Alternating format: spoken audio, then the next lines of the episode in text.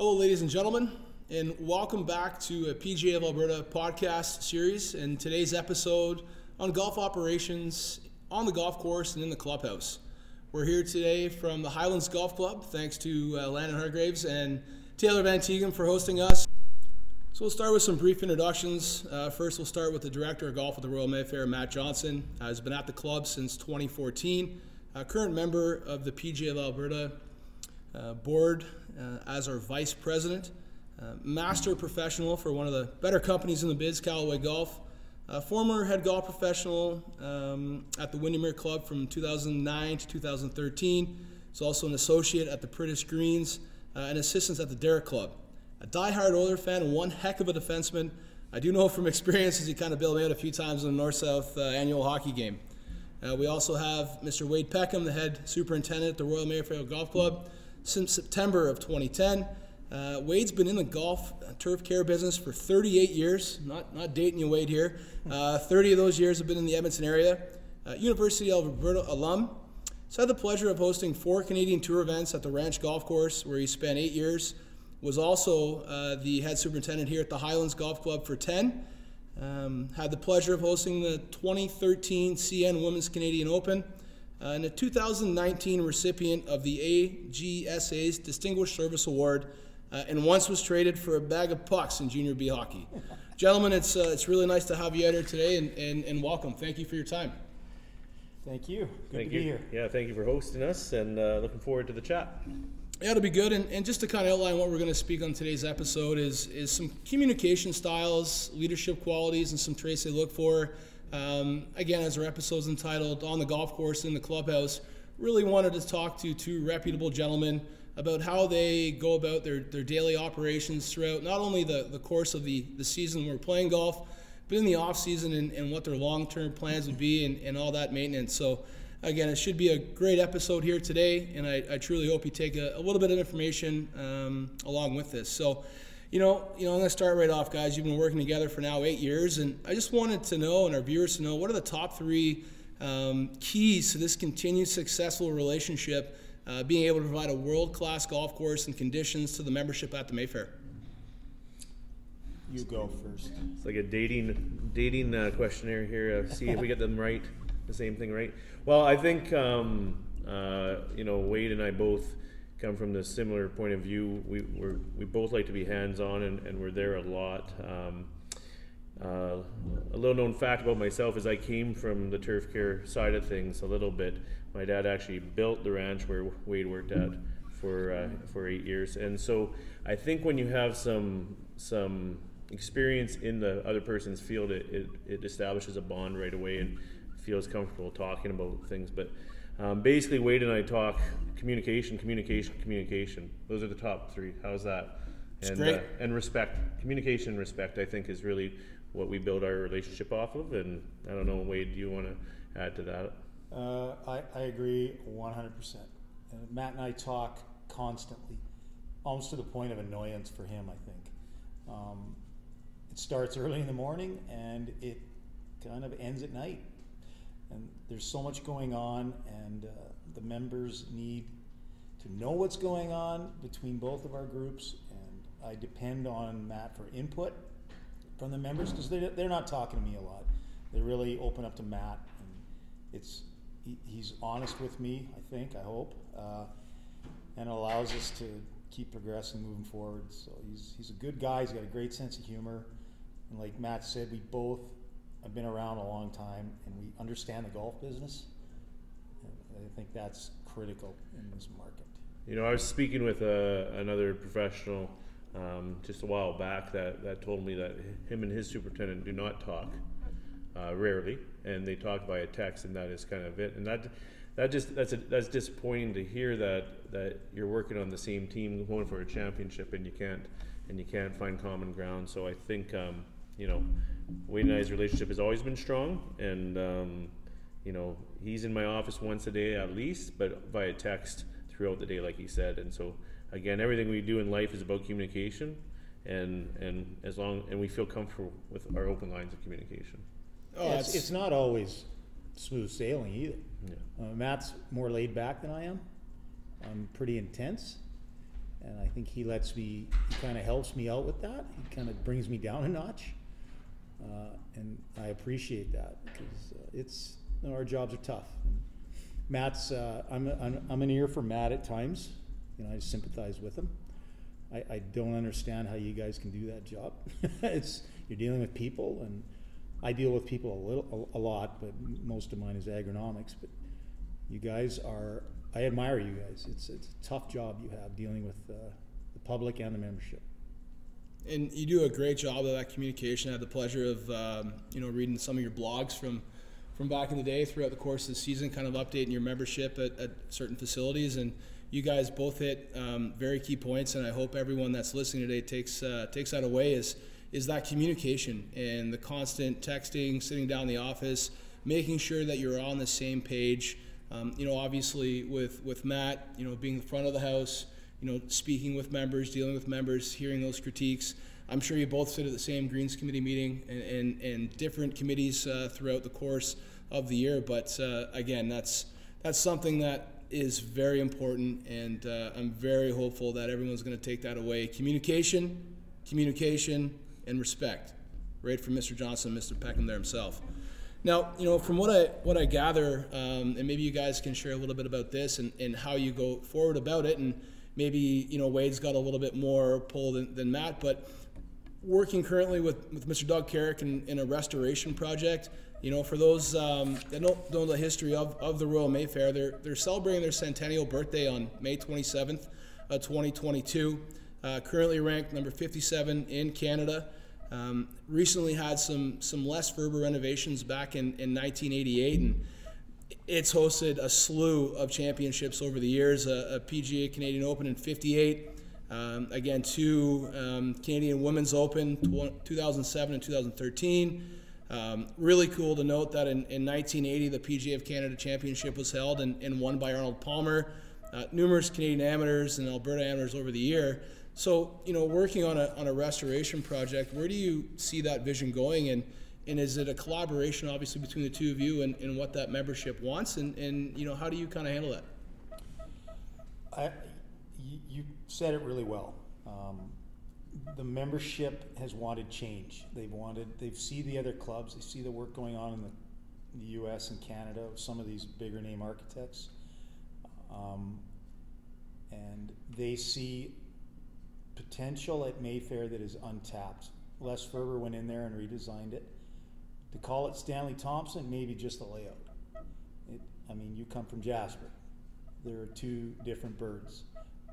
And a lot of the I, I, I hate to use the word younger, but the membership that is going to be there well into the future, these guys and these ladies want to see change. They want to see us become something special by trying to incorporate the old Stanley Thompson with modern technology uh, or work with architecture. And I think Doug Carrick, he, under, he understands that a lot of his proteges are working along that line, like Ian Andrews, and they want to. The members want to see a different bunker look. You know, less of bunkers, bunkers moved. Uh, green sites not so much. They're trying to get a little length out of the property, but it, we're really we're hamstrung because we're we're fenced in. There's really nowhere to go, so we can get a little bit of distance. But you can change the golf course and make it more difficult. At the same time, making it more fair for uh, the newer golfers or the people that are getting older. Um, I, we had to listen to the members. So we had uh, Ted Locke come in there and do some work while we were renovating in 10 and 11 with irrigation mostly and some bunkers. But uh, members want to see something different along the lines back to Stanley Thompson. We had a member, he said we have a bunch of, he, he the analogy was we have an Audi we have a, a, Volkswagen and we have a Porsche part and we have a Chevrolet part here and there. He said, we'll get someone come in, get the right design, and then we'll have one Porsche, you know, like one unit that is all through the property. There's not bits and pieces here and there. I really like that analogy, and what Doug Carrick has come up with happens all the time because you have a different eye come to the golf course and go, this is what we can do. You look at the plan as members, and Matt and I would go, I did not see that at all. And then you start to go, wow, this is going to be great. When can we start? Well, we got a clubhouse in the way, right? But I'm really looking forward to once this clubhouse is done, moving into that phase of Mayfair and changing it. And you know, I won't be there when it's all finished and said and done, but I'll be there in the start for a lot of it. I can't wait to see what Mayfair becomes in ten years.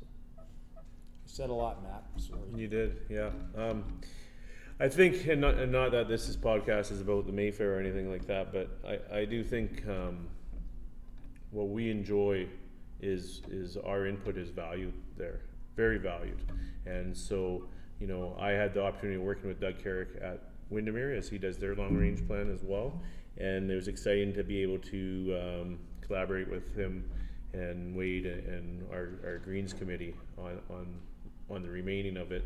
Um, again, we're not blowing Mayfair up or anything like that by any means, but these subtle tweaks are so exciting to feel like the looks of Jasper and whatnot, just the bunkering and, and whatnot. So yeah, super exciting time to be a part of the club. A brand new clubhouse coming in the next 18 months, our 100th year anniversary, and very progressive.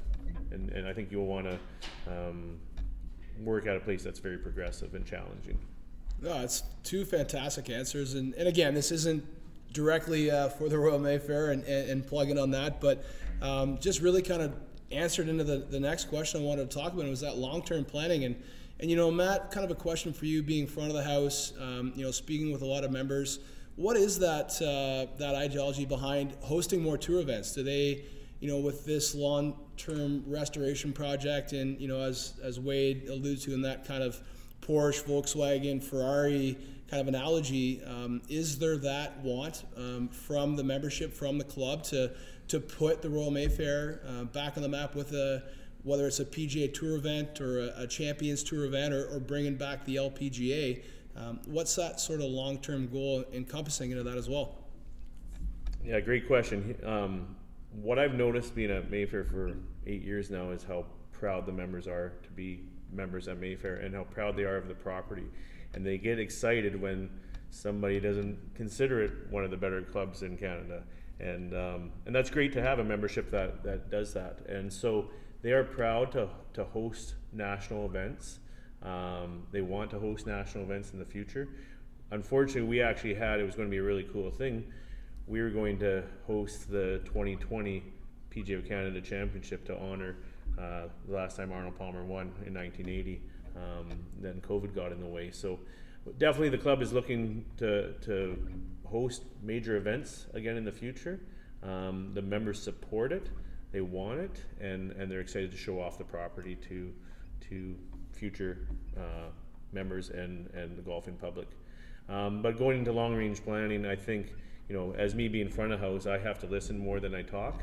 Um, I think all of us have opinions on where we work and what we think would look the best, but I think we have to realize that we're not the stakeholders of the property, and uh, we truly have to listen to to what what our members want or what our golfers want and then um, maybe maybe turn it around a little bit and put our expertise edge on it and just to clean it up a little bit.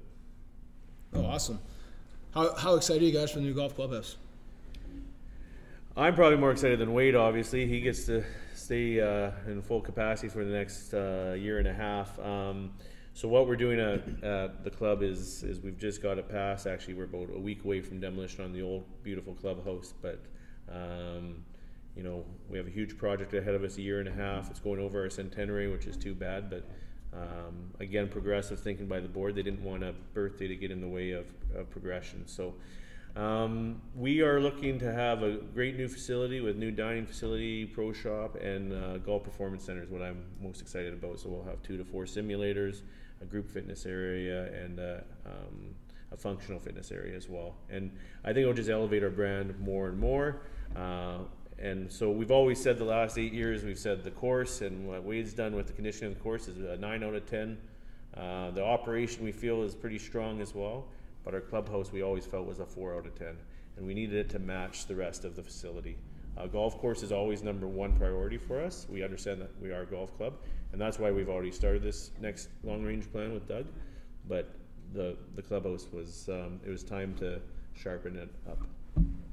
Yeah, I can't wait. I've never been involved in a clubhouse reconst- rental or reconstruction. I left Highlands just as they were starting. I think they started this a year after I left this clubhouse. And look at the view; it's beautiful. I mean, the old clubhouse was horrible, and uh, this is the Highlands did a great thing. And I think Mayfair. I've seen. I can't wait to see it. Is all I can say. Especially the the vistas that are going to be around from one to eighteen to twelve and that patio section there is just there'll be nothing like it.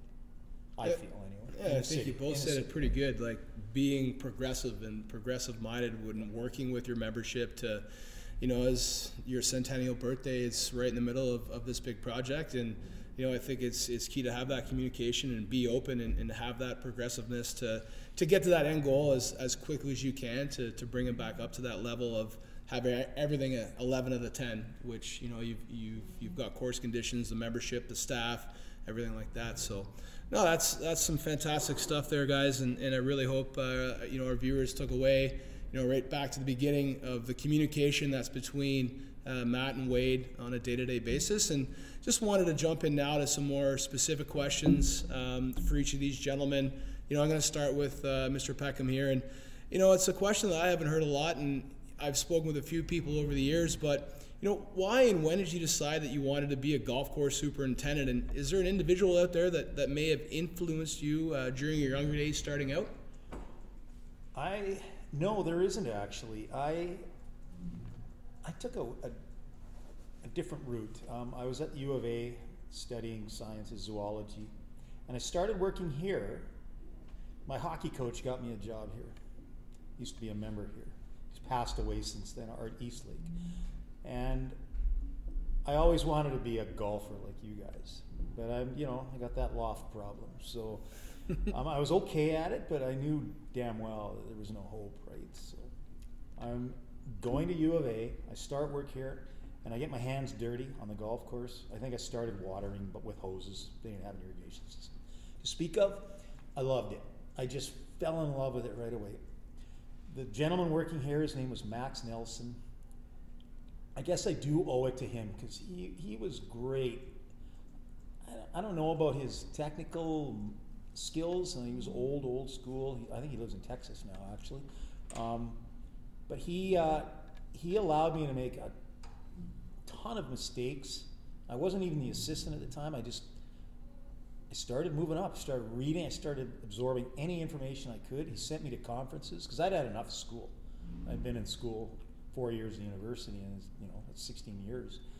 But I just read and I read and I trial by error, fire and I guess fire and air, whatever you want to call it, but um, trial by fire, and uh, I got lucky too. He he left, and then I left, and ended up at Sandpiper. They were looking for some young guy that didn't want to make any money. I didn't last there long because it was it was in rough shape financially. Monty Koenig hired me at the ranch, and again I, I just kept made a few errors, did things right as well, worked my butt off, and got. I applied for this position at one point, but I got turned down. It was the best thing that ever happened to me because I wasn't ready for a private club. So I went. I stated. I may have mixed up the timeline, but I'm still at the ranch. And then this opened up again, and I got hired, and I really honed my craft here. I believe. Um, still working my butt off, a lot harder than maybe I should have. Family suffered. I'm not gonna lie about that. Uh, my wife was a superintendent for 20 years as well, so you can imagine that going down. Uh, and kids, and it was it was you know the kids missed out. But anyway, I got a call from Ted Locke, who was working at Mayfair. He goes, Debbie's Debbie has left the club. Debbie Amaro. I had no intention of hiring of applying at Mayfair at all. But he tweaked me, and I said, okay, I'll try.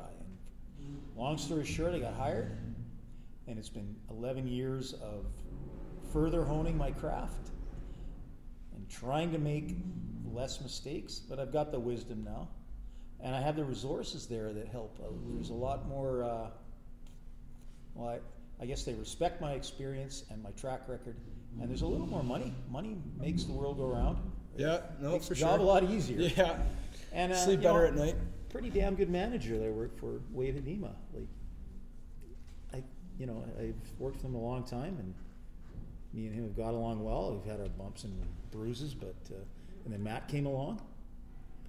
That's my story, and I want to stay there as long as I can. I feel no need to move, and I want to stay. I want to stay fresh, and I want to stay innovative.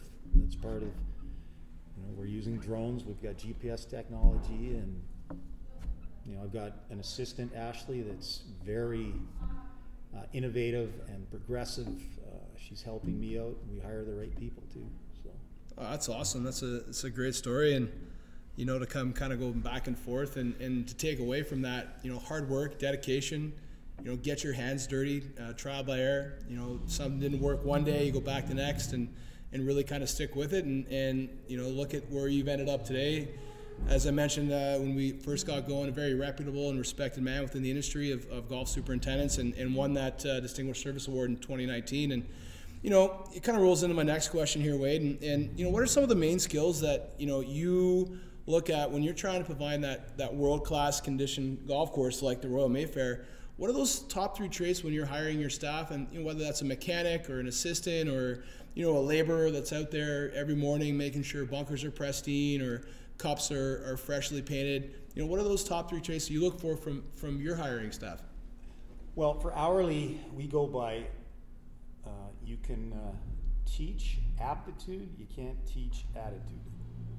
So, attitude is critical. I don't care if they have zero experience. If they are happy, friendly, have some intelligence, because it is a demanding job. I mean, they're running equipment that's worth some of that stuff 70, 80, 100 grand, right? Um, and they're willing to learn and willing to. I, I, we're not asking to work 10 hour days. They just work their normal, everyday shift.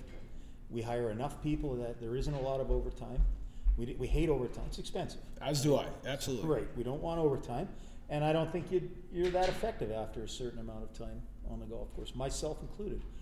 Um, so, and then the mechanic, like I'm hiring a mechanic, Ian's retiring this year. Uh, I need some skill, but they're very, very hard to come by. So I'll find an auto mechanic and we'll train them with our, you know, Oak Creek and the Toro reps, John Deere reps. They'll help us out. My assistant Ashley, um, I hired. When I hired her, I was looking for someone that could become the first assistant, the senior assistant, and that worked out well. And she's, as far as I'm concerned, she's ready to be a superintendent anywhere. But I, I don't, I don't want her to leave because she makes me look good, and we're a good team. We we scrap. We don't get along well all the time, but that's perfect. You want that. I don't need yes people, and she she's there to push me, and to maybe do things, to ask for things that you know I'll push back. Go, we can't, but she'll she'll get me moving. So basically, I want intelligence, I want happy and friendly, and I want a good attitude. That's it. That's all we need. We're not performing brain surgery here. Absolutely. And, and for those that uh, missed that, remember, you can teach aptitude, you just can't teach attitude. The wise words from Wade Peckham right there. Now, I don't want you to re- reveal all your tricks of the trade here, but I don't have any. yeah. What's the what's the 12 month cycle look at the Mayfair? Obviously, you know, being in Edmonton, being in Alberta, you know that that season is shorter than you know whether it's on the west coast or maybe back in Ontario or, or even further south. You know, but what does that um, outline kind of look like when you get going? Maybe February, March, getting everything ready, the equipment, uh, waiting for the snow to melt and, and get out there. You know, could you outline maybe some of your kind of cutting schedules, the heights of the fairways and greens? Like do you have a progressive goal of a date you want to reach, or does a lot have to do with you know how the conditions came out through the winter and, Yep. and kind of moving forward on that? I, I could talk for an hour, and I'm not gonna. I'll, I'll, I'll be quick. We don't we don't have an hour. We don't have an hour. So we'll start. The problem with us in Alberta, we start from zero every April. It's like reset. So we got to come out of the winter and hope to God we're in fairly good condition. And we start that way back in the fall by covering our greens with that green jacket system, with the air pocket underneath, ice shield on top, because our weather is totally unpredictable. Now it's way different than when I first started, where you could have it snow and walk away. Those days are gone, in my opinion. Climate change is here. Um, so we prepare them for the winter. Uh, we'll blow air under them throughout the winter, We also have to, we have skating on number ten, so we have to, we have made a little Zamboni. That takes a lot of work. We have our ski trails throughout the club that are both open to, the, obviously for the membership, but our lease demands that we allow the public as well, and they're welcome out there.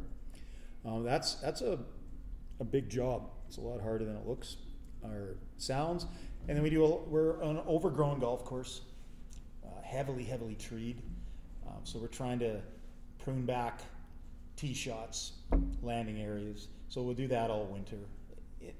It, depends on the weather. I mean, you can't go out there when it's minus 30. The staff, a couple guys, and I think we, I carry five with our horticulturist. Um, they'll work on equipment or prep for the spring coming up. So we go through the winter. It goes pretty quick. We take our holidays. We do our professional development. You know, just same as your profession. Uh, spring comes along, and it's a timing thing. Okay, when do we take these covers off? We make that decision. Off they go. Cross your fingers. Uh, everything worked out, and it's been pretty good for the last couple years. This tarp system, we had to, uh, you know, there's a little learning curve there, um, but I think us and all the other clubs, we got her down pat for this for this climate, for the Edmonton area. Um, and then uh, as the course comes up, or the weather heats up and things start to grow, we just I don't change the fairway height. We cut it at 425, 0.425 all year. We just leave them because we have annual bluegrass POA fairways, and they Okay. don't tend to. We got to cut them short because there is Kentucky bluegrass in there, and then it sticks up like a sore thumb. So we keep it tight. Tees are mostly bent grass. We managed to keep them bent. Uh, they're down. I think I'm not sure my height's on 0.300. It's it, they're short. Um, the greens are just a slow progression. I think we left off at 1.135 and tricks of the trade. I only I only mow at 0.110 right now. The last two years, I haven't had to lower them. We roll a lot. We top dress when we need to. Not every two weeks. I used to, but we've changed a bit. I won't go into why. Um, but I found that with the feedback from the members, we don't have to go any lower with the height. And I feel they, they roll pretty true. And I think I, that's what I depend on Matt. I want to hear back. And they'll tell me too, they better go, uh, too slow or whatever. And I'll, I'll make that decision at the time. But the last two years, we've been able to keep the height up a bit, which is more healthier for the turf. Absolutely. You know, when you get head down to 0.100, in the States, they're at, or even in Calgary, they're under 0.100. It, it boggles my mind how low we're cutting grass. But if I have to, I will. And I can, but I don't know what the return on investment is because you got a lot of members that can't handle that. Uh, you can't just uh, cater to 5% of these members. And I'll tell them that too. I said, look, you guys, those people out there aren't enjoying themselves, right? And uh, it's, I have to think of the entire membership. But again, like I said, Matt's got to tell me. So throughout the summer, we're just doing what we do. Uh, All the clubs were all the same, you know, applying our knowledge and the new technology. I drone fly the golf course. We left. We haven't done it for the last two years because of the pandemic. It's an American company, but we're starting again next year. Gives us the imagery we need, and I, I'll tell you what, I, I needed it badly this summer. It was a mis- it was too bad we didn't have that drone because I think we overwatered the golf course in that real 37 degree weather. Or we were erring on the side of caution. Yes. And annual bluegrass POA, you, you got to you can cook it. So when it's 37 above and it's 50k winds, and you're like you you it's difficult to resist the urge to flood it because you POA needs water, but you're like well you can also boil it. We had we had some mistakes here and there, and we pay for our water. We use municipal supply, and I think with that drone, even though it's costing us you know 6,500 US for six months of use, maybe I could have saved 10 grand worth of water. So I don't know yet. I'll look at those numbers when uh, EPCOR gives us. They haven't billed us yet this year for some reason, but uh, maybe they're listening to this podcast. um, but anyway, so we're using these technologies and just go through the summer, and then all of a sudden it's fall again, and we're applying our winter protection on the turf, and we're covering the greens. And uh, it's taken well eight years to go from closing at the end of October to now basically the middle of October. We've conditioned the members league. Covering the greens takes time. So and putting chemicals down, protectants. I don't want them out there, and they don't want to be Oh, and the weather do. can change so rapidly right in October, right? now. So it's just you're right. One second it's like that. So we want to be ready. So we have the best start for next season, and that's our year in a nutshell. And I talk to Matt a lot. So Uh, it's a lot of similarities between uh, what we're doing in Jasper when it comes to the winter and cross country ski trails, and maybe not so much uh, you know tree pruning, but removing some of the the pine beetle damaged trees that are unfortunately uh, Yeah, for kind of dying off. But a lot of similarities, and and you know that last point I think is is very key. That you know was taught to me at a, a very young age, and as a golf professional is is that communication with the membership and, and that kind of conditioning of understanding that yes, you're going to close two weeks earlier, but the amount of work that can get done in that two weeks further puts you ahead and, and sets you up for success in the following season to get a full, you know, six months out there. So Especially this year. Because Yeah. it didn't snow and it's been a beautiful first, you know, end of October, part of November. We've done a lot of work that I think the members will, they may not see it right away, but they'll, they'll go, oh, geez, look what they've done. We've done it, we've cleaned it up. It may not be sitting there in the spring where it, we, we could have done the work and then we'd have to clean it up. So it's, it's been, it's been a good year to be closed and get this work done. And La Nina's coming through, so cold and lots of snow apparently out west. And you know, I haven't had the pleasure of playing the Mayfair in, in uh, quite some time now, but you know, being down in Jasper, uh, seeing a lot of the members, it's it's highly talked about. We have a, actually a couple that are dual members and. And just highly spoken about Wade with the course conditions, uh, you know, year in year out, and each uh, each month of the season. So, you know, kudos to yourself, kudos to Ashley and your team, and, and you do a great job. And I appreciate you answering uh, answering some of those questions, and I really feel that uh, you know some of the members that may not have known that that other side of, of superintending, um, you know, takes a little bit away. And um, thank you for, for all that. I appreciate that, and likewise with Jasper, one of my favorites. Kudos to Mr. Barr and Mr. Griffiths on that one if they're listening. Um, on to Mr. Johnson. Matt, still here? Still here with us? Are we done this loving with the Wade yet, or what? So you know, going into your uh, your eighth season here in 2022, and you know you've had a continued success in delivering uh, world class experiences in uh, product to your membership. You've you've pumped out some really good young golf professionals. You know uh, Taylor Van Tegum, you know hosting us here at the Highlands uh, to name one.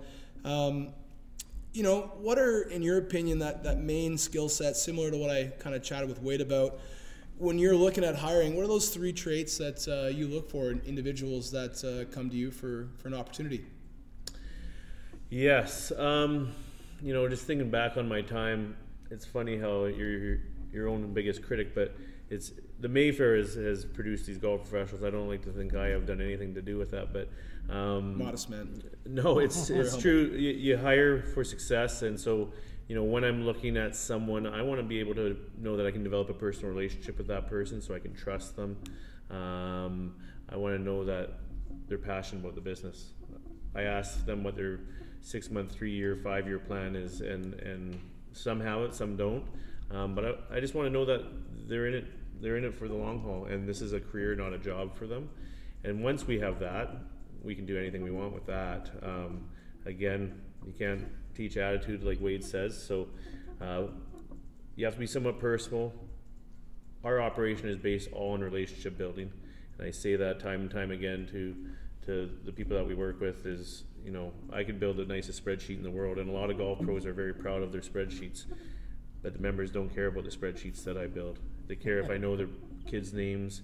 They care if I know their job, um, what their tendencies are, what they like, and so I would challenge some of our service isn't world class, but our members think it is because of the relationship building that our staff has done um, with them. You know, our back shop, for example, uh, they can do no wrong. They're getting fed twice a day by members, bringing stuff in as thank yous, and all it is is because they've developed a relationship with the membership, and that's kind of the key uh, to success at our place, and I think at a lot of places is, you know, you want to feel important when you get on property. And you can do that by having a nice wet towel and everything ready for you nicely, or you can do that by saying hi and using your name and asking how your kids are and that kind of stuff. So that's what we try to build there, and that's what I look for in uh, you know experience. If I'm if I'm looking for somebody to be my right hand, I need some experience because I need some trust in in them taking over uh, the day to day, and then um, attitude. You know, and, and that figure it out factor. I think that's really important. You know, when I interview, you know, I'll test their problem solving techniques. You know, if, if they if they um, get scared away from a problem, you know that that's a red flag. But if if they're willing to come up with a solution, any solution that it is, um, I think is very important. A, a kind of a figure it out attitude.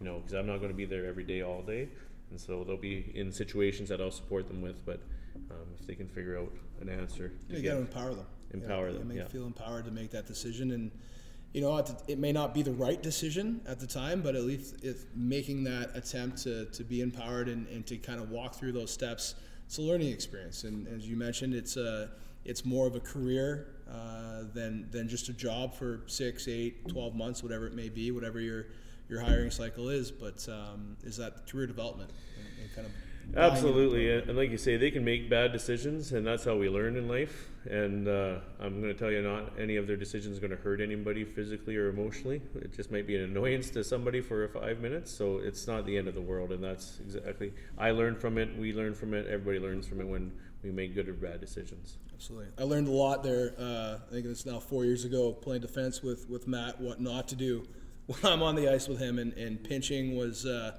was not cool with him. So, um, you know, what same thing I asked Wade there. You know, what got you involved in the industry many years ago, and um, you know, is there someone directly responsible for you choosing that career path to, to be a club professional? Hey, maybe you, you were trying to be a, a touring professional at one point, but No. but what uh, at what point did you make that transition? You knew you were going to be a club professional, and this is what you wanted to do uh, the rest of your life. you know i've been i've been so lucky in my in my career because i did not come from this side. I, I was a junior golfer at inglewood in calgary. I wasn't very good. I might have might have gotten down to six or seven or eight handicap.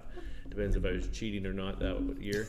Um, but my dad was involved in golf course construction and, and design. And so out of high school i worked with him for five years. And i really still do love that side of the business.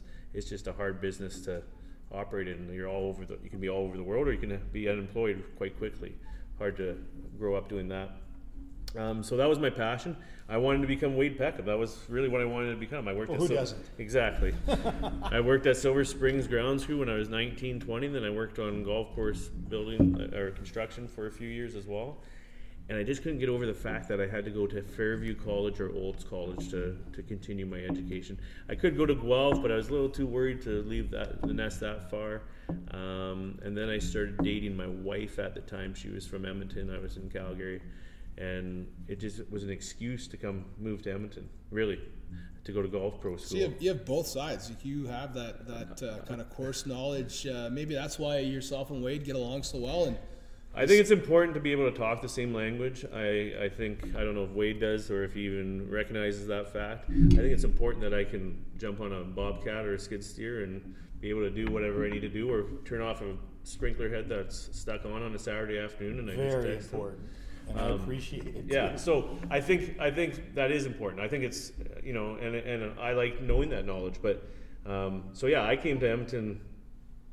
Never been in a pro shop. Never worked in a pro shop. Never. I didn't even know I had backshop storage in Inglewood for six years. I didn't even know what it was. And I came to Edmonton to go to the golf program, and uh, again, lucky. I met Trevor Goplin from the Dare Club. His first year as head pro at the Dare Club, which I think is 2003 now. Um, he hired me as this green assistant because I was a bartender at Century Grill, so he figured I could talk to people. And, uh, you know, you can say the rest is history. So obviously, Trevor's still one of my best friends to this day and, and still a mentor to me. He's been there almost 20 years now. Um, you know, I worked with him for about four and a half years. Worked with some characters along the way and some people that influenced my career, like Dean Skleranko, um, who's at Picture Butte, obviously. And then he, Dean actually left, and he went to Picture Butte, and I was kind of all of a sudden became Trevor's right hand man, and that lasted a few months. And then Ron Lauer had an opening at Priddis, and um, at that time it was to work for the best and, and, and find the best. And you know, still to Trevor to this day, I, I talked to Trevor. I said, "Well, I think I got a job opportunity at Priddis," and without hesitation, Trevor just said, "See ya. You got to go. You, you have to take that opportunity. If, if you want to become a head pro somewhere, you've got to take that opportunity." So I think I was also fortunate enough that I felt no qualms of moving from Edmonton to Calgary or moving around, where you see a lot of professionals in our profession. They want to stay in their city, and, and that's fine. That's their choice. But I had no problems picking up my wife and I and dogs and moving to a different city. And so moving back home for me was easy. For my wife, it wasn't as easy. You know, it took her six or seven months to adjust and meet people. But I got to work for Ron Lauer for two years Ken Staswich, Stuart Williamson, Sean Lavoy. They're all part of the crew back then. Um, you know, just it was such it was like going to university again, right? And and Priddis is always um, going to be up there with experiences of, of what to know. It's it's a factory there. Uh, Ron's produced I think over a dozen head pros from his career, and he knew why I was there. He knew I was there to get to the next level, and so I had a goal when I was young. Like I joined the association when I was 24, 25, so I was a little older, but I had a goal to be a private club head pro by the time I was 30, and I was going to do everything I could to put myself in position for that. I didn't know if it was going to be happen, but I, you know, I got involved. I met people. I, I networked, and um, and then fortunate enough in 2009, Wade Hudima hired me at Windermere as the head pro. Uh, spent five great years there. Wade moved on to Mayfair in 2011, and uh, when there was an opening at Mayfair in 2014, I, I really wanted to go work for Wade again and work for Mayfair. And what's funny is Mayfair's job was open in 2009 as well, and I never even looked at it. You know, I thought I thought I didn't belong at a club like that, right? And it's just interesting to see how your career changes. And so yeah, so as I've been at Mayfair for eight years now, I've taken on many different roles. Um, like Wade Peckham says, we work for a great manager who allow lets us do anything we want within reason, and he just wants and he's he trusts us to do it. And I think that's the best part is uh, we don't feel like we need permission from Dad to do much. Uh, he's our, that full autonomy. To, he's our cheerleader. He's he's our cheerleader Yeah. if anything. So uh, he trusts our expertise, and that's what's so much fun to work with this team. And uh, yeah, quick eight years, and I'm here. Here I am today. So. Well, And, I've- yeah, I've so I owe it to- There, it's uh, he's a pretty outstanding gentleman. I got on my left and my right here that uh, have been in this industry for for a long time and and worked their way up through the ranks. You know, as Matt just alluded to, working for some incredible professionals within our association in this province, gaining that knowledge. You know, as you said, going back to university. At you know, how old were you when you went down the Priddis there, right? So, you know, you know, I'll kind of start wrapping things up here, and I wanted to ask the both of you, what is the proudest moment you've had, um, you know, at the Royal Mayfair? Which, for those that may not know, it, it got its royal status in 2005. Um, but Wade, Matt, what would be your proudest moment in your in your tenure? And, and, and I'm sure you're gonna be there for another 10, 15 years, the way you guys talked here today, which is phenomenal. But uh, it's one of the proudest moments. Yeah, like I think career wise, I think it's seeing uh, people that work with me go on to positions they want to go on to career. So like, you know, starting with Christy Larson, my retail manager, who was with me for 11 years. Uh, she's taken on her own programming now as, as one of our reps, and uh, I know most of you know her as a, as a rep now, and she's probably one of the best in the business. Then Tyler Wilner the next year, moving from us to Lakeside, and then Jeremy LaValle going to Northern Bear, and Taylor go- coming here to Highlands. Like that's you know, you feel like you've done something right, even if it's not me, it might be the facility. but it's nice to be part of a team where people can succeed, and and and then they want to come here. Now I've got some other great pros that, that I work with, and uh, you know, it, the most proud thing I I think though is I came there in 2013, 2014, and um, they weren't sure how they wanted to to tackle this uh, golf instruction part at Mayfair. They, they had, you know, Jacob Cartier was there, Mike Belvin was there, and, and you know they kind of did their thing. And so, but I was mandated by Wade and the board to make this a world class teaching uh, area. So we, we moved Mike into a full time teaching role. We've gone from doing about fifty thousand dollars a year in lessons to well over two hundred thousand now. We employ we employ three full time teaching professionals, That's awesome. which for an eighteen hole private club facility is I think is is tremendous. I think teaching professionals are are are um, voice to the game. I think there are celebrities on the pro side of things. You see them on Golf Channel, and so that's what teaching people how to play golf and enjoying the game more creates more engagement in the membership, creates more members, creates more juniors, creates everybody want to be a part of the game. And I think that's what I'm most proud of our operation is is that we're bringing people to the game and enjoying it. That's awesome. Thank you, Matt, for, for sharing that. And I've had the pleasure of, of uh, working b- alongside one of them, and, and uh, you've definitely, you know, did a lot and prepared him for that position he's currently in today. Wade, what about yourself? What what would be one of your proudest moments in, in your tenure uh, at Royal Mayfair? Well, I think it goes back to people, like Matt said.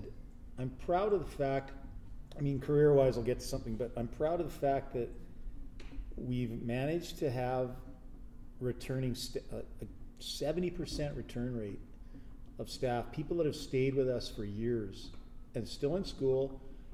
And, you know, they've done that four or five years and then they've hit their career.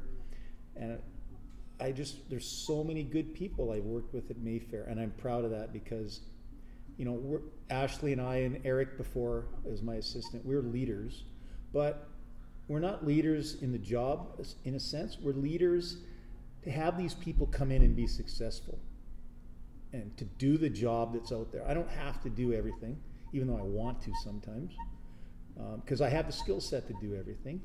But it's that's not my job anymore. My job is to take these people, lead them out there, and let them perform.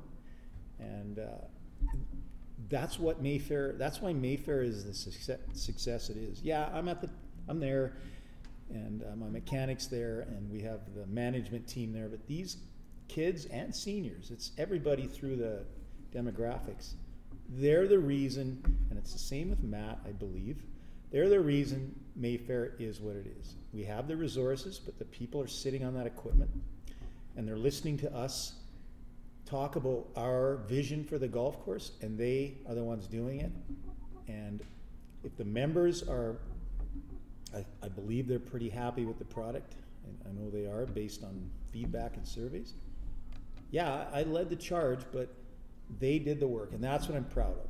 Smart kids retired people that came in, understood our vision, and made it happen. So I'm, I'm proud of that.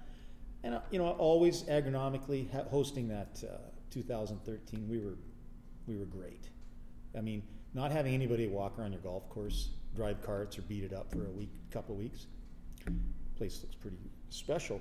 And I had people tell me this year, even though we were living under the heat dome, like, man, it was it was just like 2013.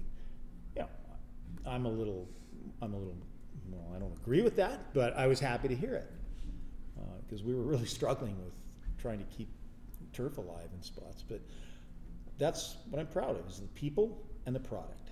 And I always look back on my first 10 years at Mayfair as the, the highlight of my career because I'm going to hopefully have a longer one. and we'll see what happens in the future. I, I can't wait for the clubhouse and I can't wait to see what is coming down the line for the golf course. And Matt's area too. I mean, this, this teaching he's talking about and the kids and our practice area is jammed. And it's jammed for a reason. It's the future of the game. Yep. Yep. No, that's that's fantastic, and and I hope our our viewers have, have taken a few things away in regards to you know communication, some retention.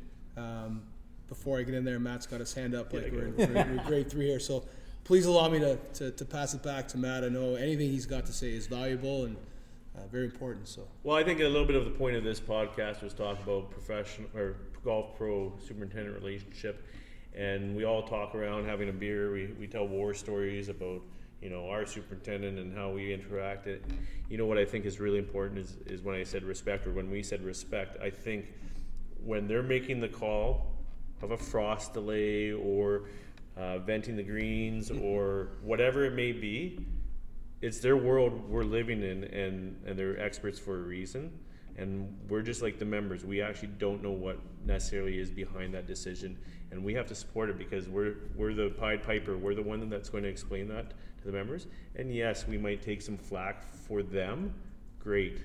They they make us look great 99% of the time. Couldn't agree more. So i think um, any advice i'd give is respect your superintendent respect their decision making try to establish a relationship any way you can with them and uh, then the respect will go both ways and and they'll get you out of jam once in a while when you need it as well. Yeah i i appreciate the support from matt on anything i do. I mean you know sometimes he'll raise his eyebrow but we'll scrap it out a bit. But what i really appreciate is his staff.